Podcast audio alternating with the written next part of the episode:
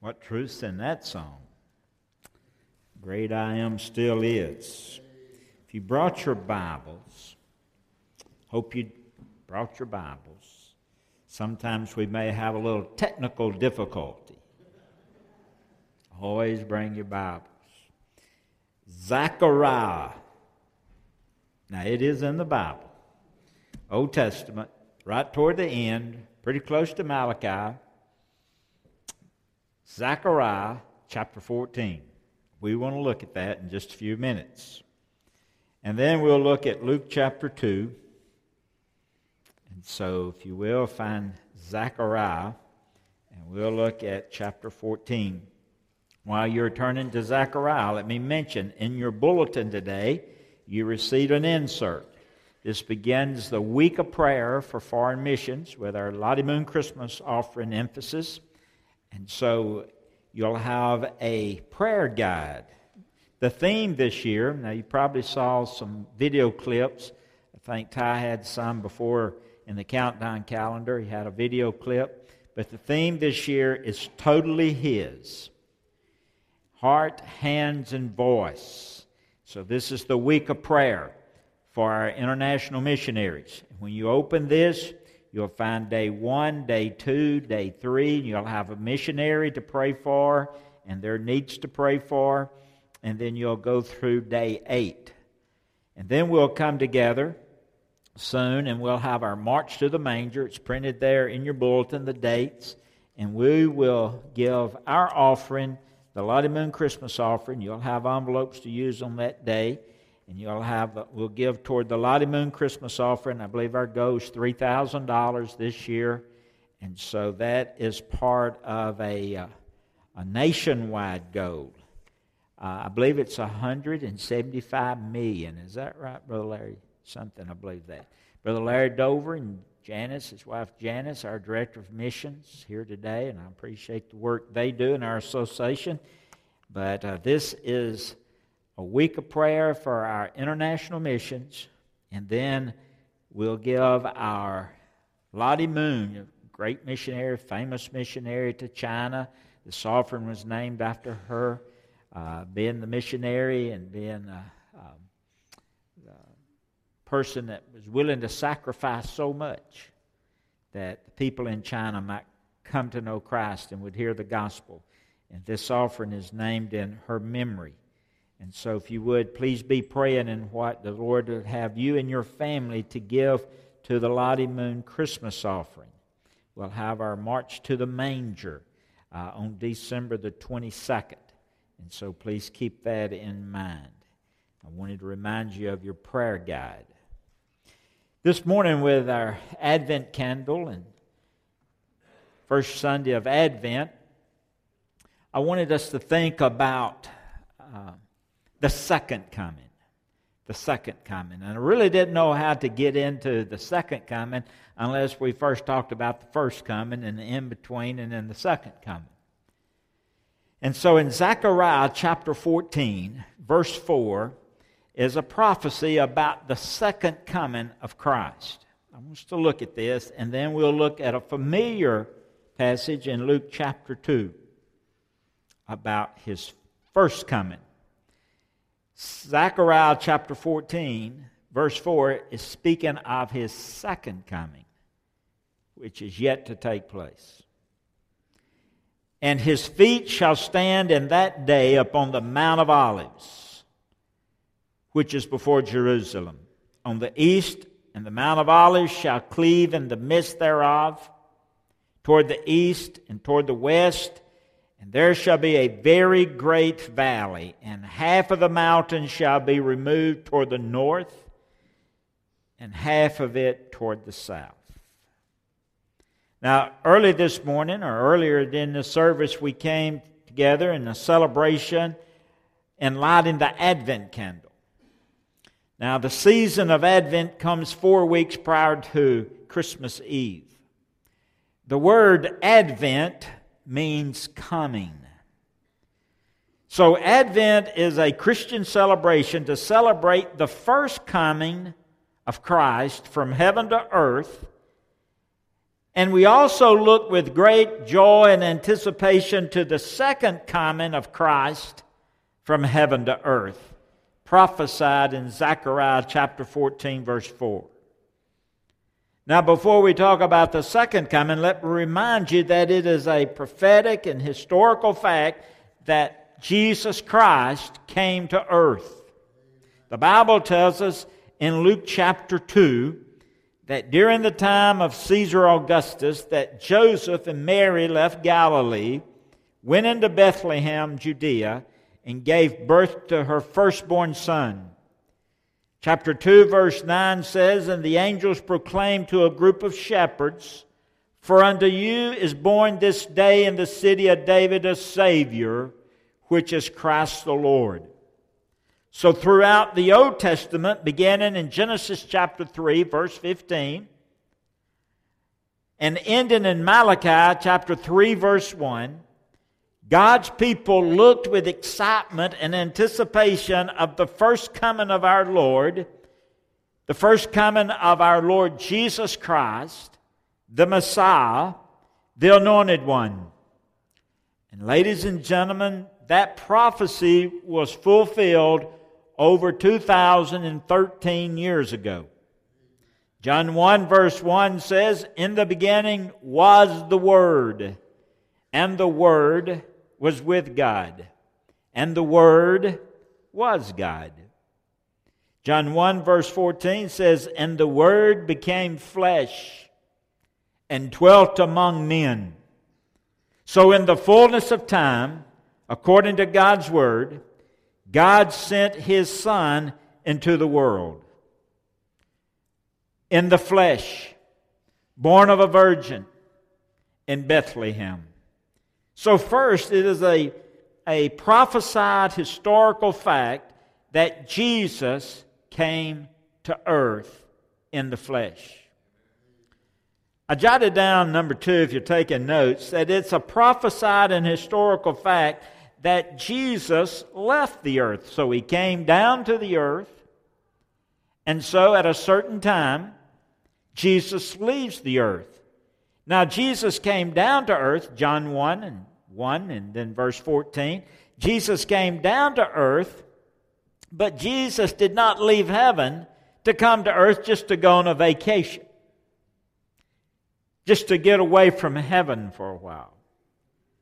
You know, at times we get tired and we get weary and we want to take a vacation. We want a period of rest. We, we want just a, a, a time of rest. However, Jesus, the Bible says, never tires nor slumbers.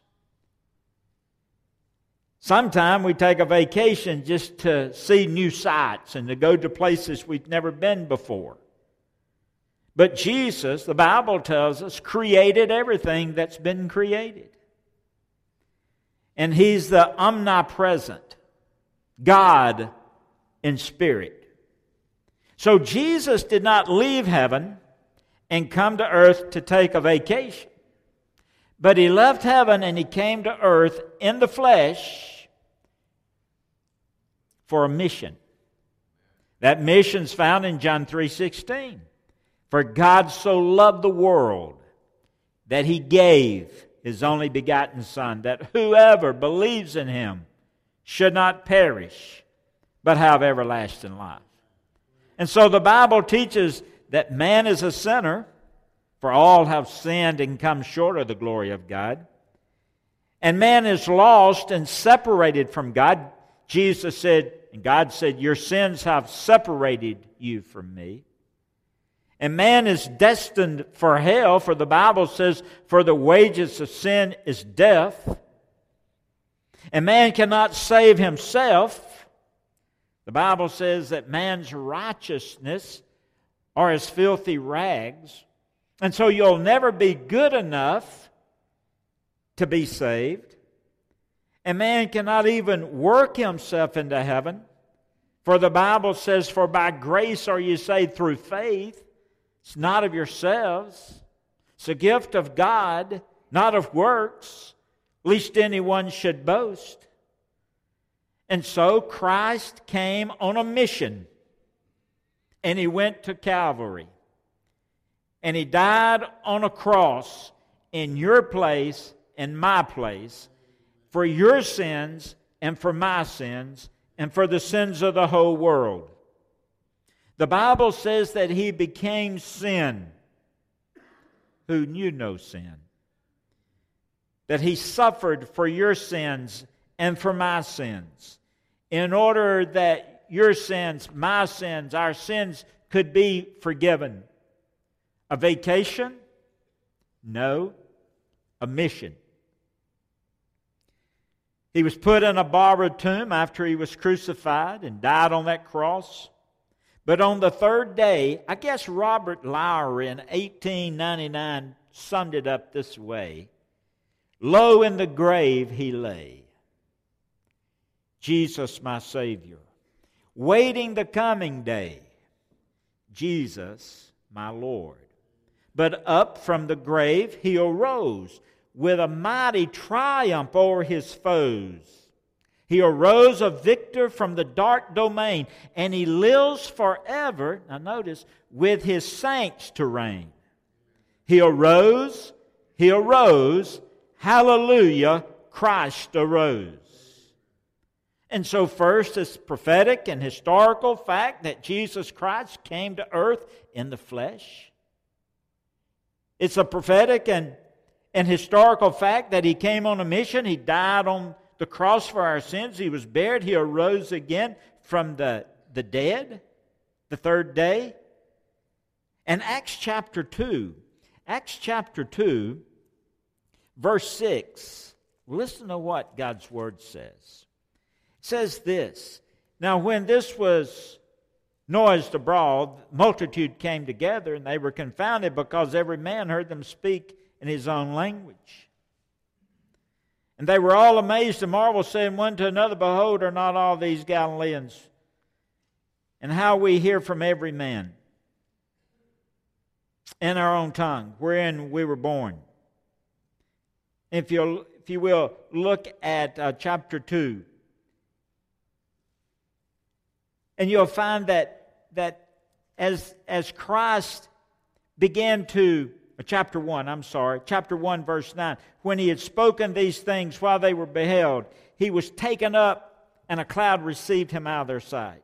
Acts 1, verse 10. And while they were looking steadfastly toward heaven as he went up, behold, two men stood by them in white apparel, which also said, Ye men of Galilee, why stand you gazing up into heaven? This same Jesus which is taken up from you shall so come in like manner as you've seen him go into heaven. And so we know Jesus died, he was buried, he was raised from the dead, but he ascended back into heaven. Then, third, it's a prophetic fact and soon to be a historical fact. And I say this with all confidence. In other words, I would stake my life on it because what the Bible says. One day, Jesus soon, one day, Jesus is coming for his church. Now, we call this the rapture. 1 Thessalonians chapter 4 verse 13 through 18 is when Christ comes for the church. Now about 3 weeks ago while I was absent, Dr. Gene Balding did a fantastic job dealing with the rapture. Now, please listen because the next thing on God's prophetic calendar is not the second coming of Jesus Christ but it's the snatching away, it's the rapture of the church. Those that belong uniquely unto Him. The calling up, the snatching away of the dead believers and those who are alive will be taken with Christ into heaven. And those who reject Christ will be left behind. And I say that in love, but also in a very desperate warning. Because that is the next thing that will take place on God's prophetic calendar. And then, number four, I jotted this down. The Great Tribulation is a prophetic event that one day will be fulfilled.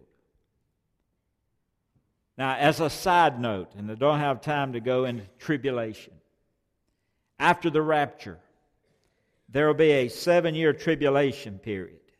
We refer to it also as the Great Tribulation. And you really don't want to be here during that period of time.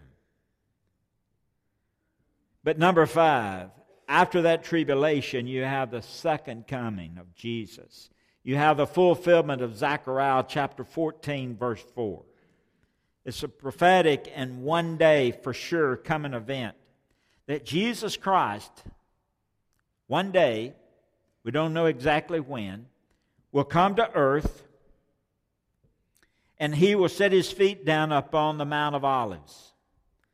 The Bible says, according to Zechariah, that that mountain will divide east and west. Great valley will, perform, will be formed in the middle, and Christ will walk from the Mount of Olives to the eastern gate, through the eastern gate, and there, when he goes through the eastern gate, he will come to a new temple, a millennial temple, and he'll reign for 1,000 years. That is the second advent. So we have the first advent where he came in the flesh. He came for a mission to die on the cross for our sins. He was buried. He arose. He ascended into heaven. One day, he's coming back for his church. He'll call those who are dead in Christ, those who are alive in Christ, up to be with him forever in that place called heaven. And then, on another occasion, after the tribulation period, after we go up and there's this seven year tribulation period, after that time, he'll come back with the saints to the Mount of Olives, through the eastern gate, to the millennial temple, and there he'll reign for a thousand years. That's his second coming. Now, the Old Testament prophesies and looks forward to it.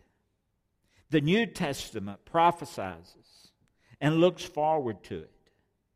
And the church today even lights a candle and with joy and anticipation looks forward to the second coming of our Lord. You know, Isaac, Isaac Watts wrote a song in the early 18th century. It's usually sung at Christmas. And many think that it's referring to the first advent of Jesus, but really the hymn shows us that Watts had the millennial reign in mind. Notice, if you will, the words to this song. We sung it a lot. It's joy to the world. Got those words? Look at those just for a moment. Joy to the world, the Lord is come. Let earth receive her King. Let every heart prepare him room. And heaven and nature sing, and heaven and nature sing, and heaven and nature sing. Notice this now. Joy to the earth, the Savior what? The Savior reigns. Let men their songs employ, while fields and floods, rocks, hills, and plains repeat the sound in joy, repeat the sound in joy, repeat the sound in joy. No more let sin and sorrows grow, nor thorns invest the ground. He comes to make his blessings flow. For as the curse is found, for as the curse is found, for as for as the curse is found. He rules the world. Second coming. With truth and grace and makes the nations prove the glories of his righteousness, wonders of his love, and wonders of his love, and wonders, wonders of his love. First coming, in the flesh. Second coming, one day to reign and rule over all the world, over all nations. The second coming. Now, let me ask you a question. Are you ready for the next thing that's going to happen on God's prophetic calendar? Has your name been written down in the Lamb's Book of Life? You can go back for centuries and centuries, and you can take God's Word and you can look up all the prophecies in regards to Jesus and, and about His birth and about His mission. You can look up all of those and you can see how each one of those have been fulfilled in the life of Jesus Christ. And the next thing that's on God's prophetic calendar is the rapture of the church, the snatching away of the church. And if you're a believer, you'll be called up to be with Christ those that belong uniquely to Him, the church. If not, you will remain here. Go through that awful period of time known as the Great Tribulation. And then at the end of the Great Tribulation, Christ returns to rule triumphantly over the earth and over all nations. Have you given your heart and your life to Jesus Christ? If you haven't, you can do that today. And put all of that to rest and wait for his calling up of the church. Let's bow our heads for a prayer.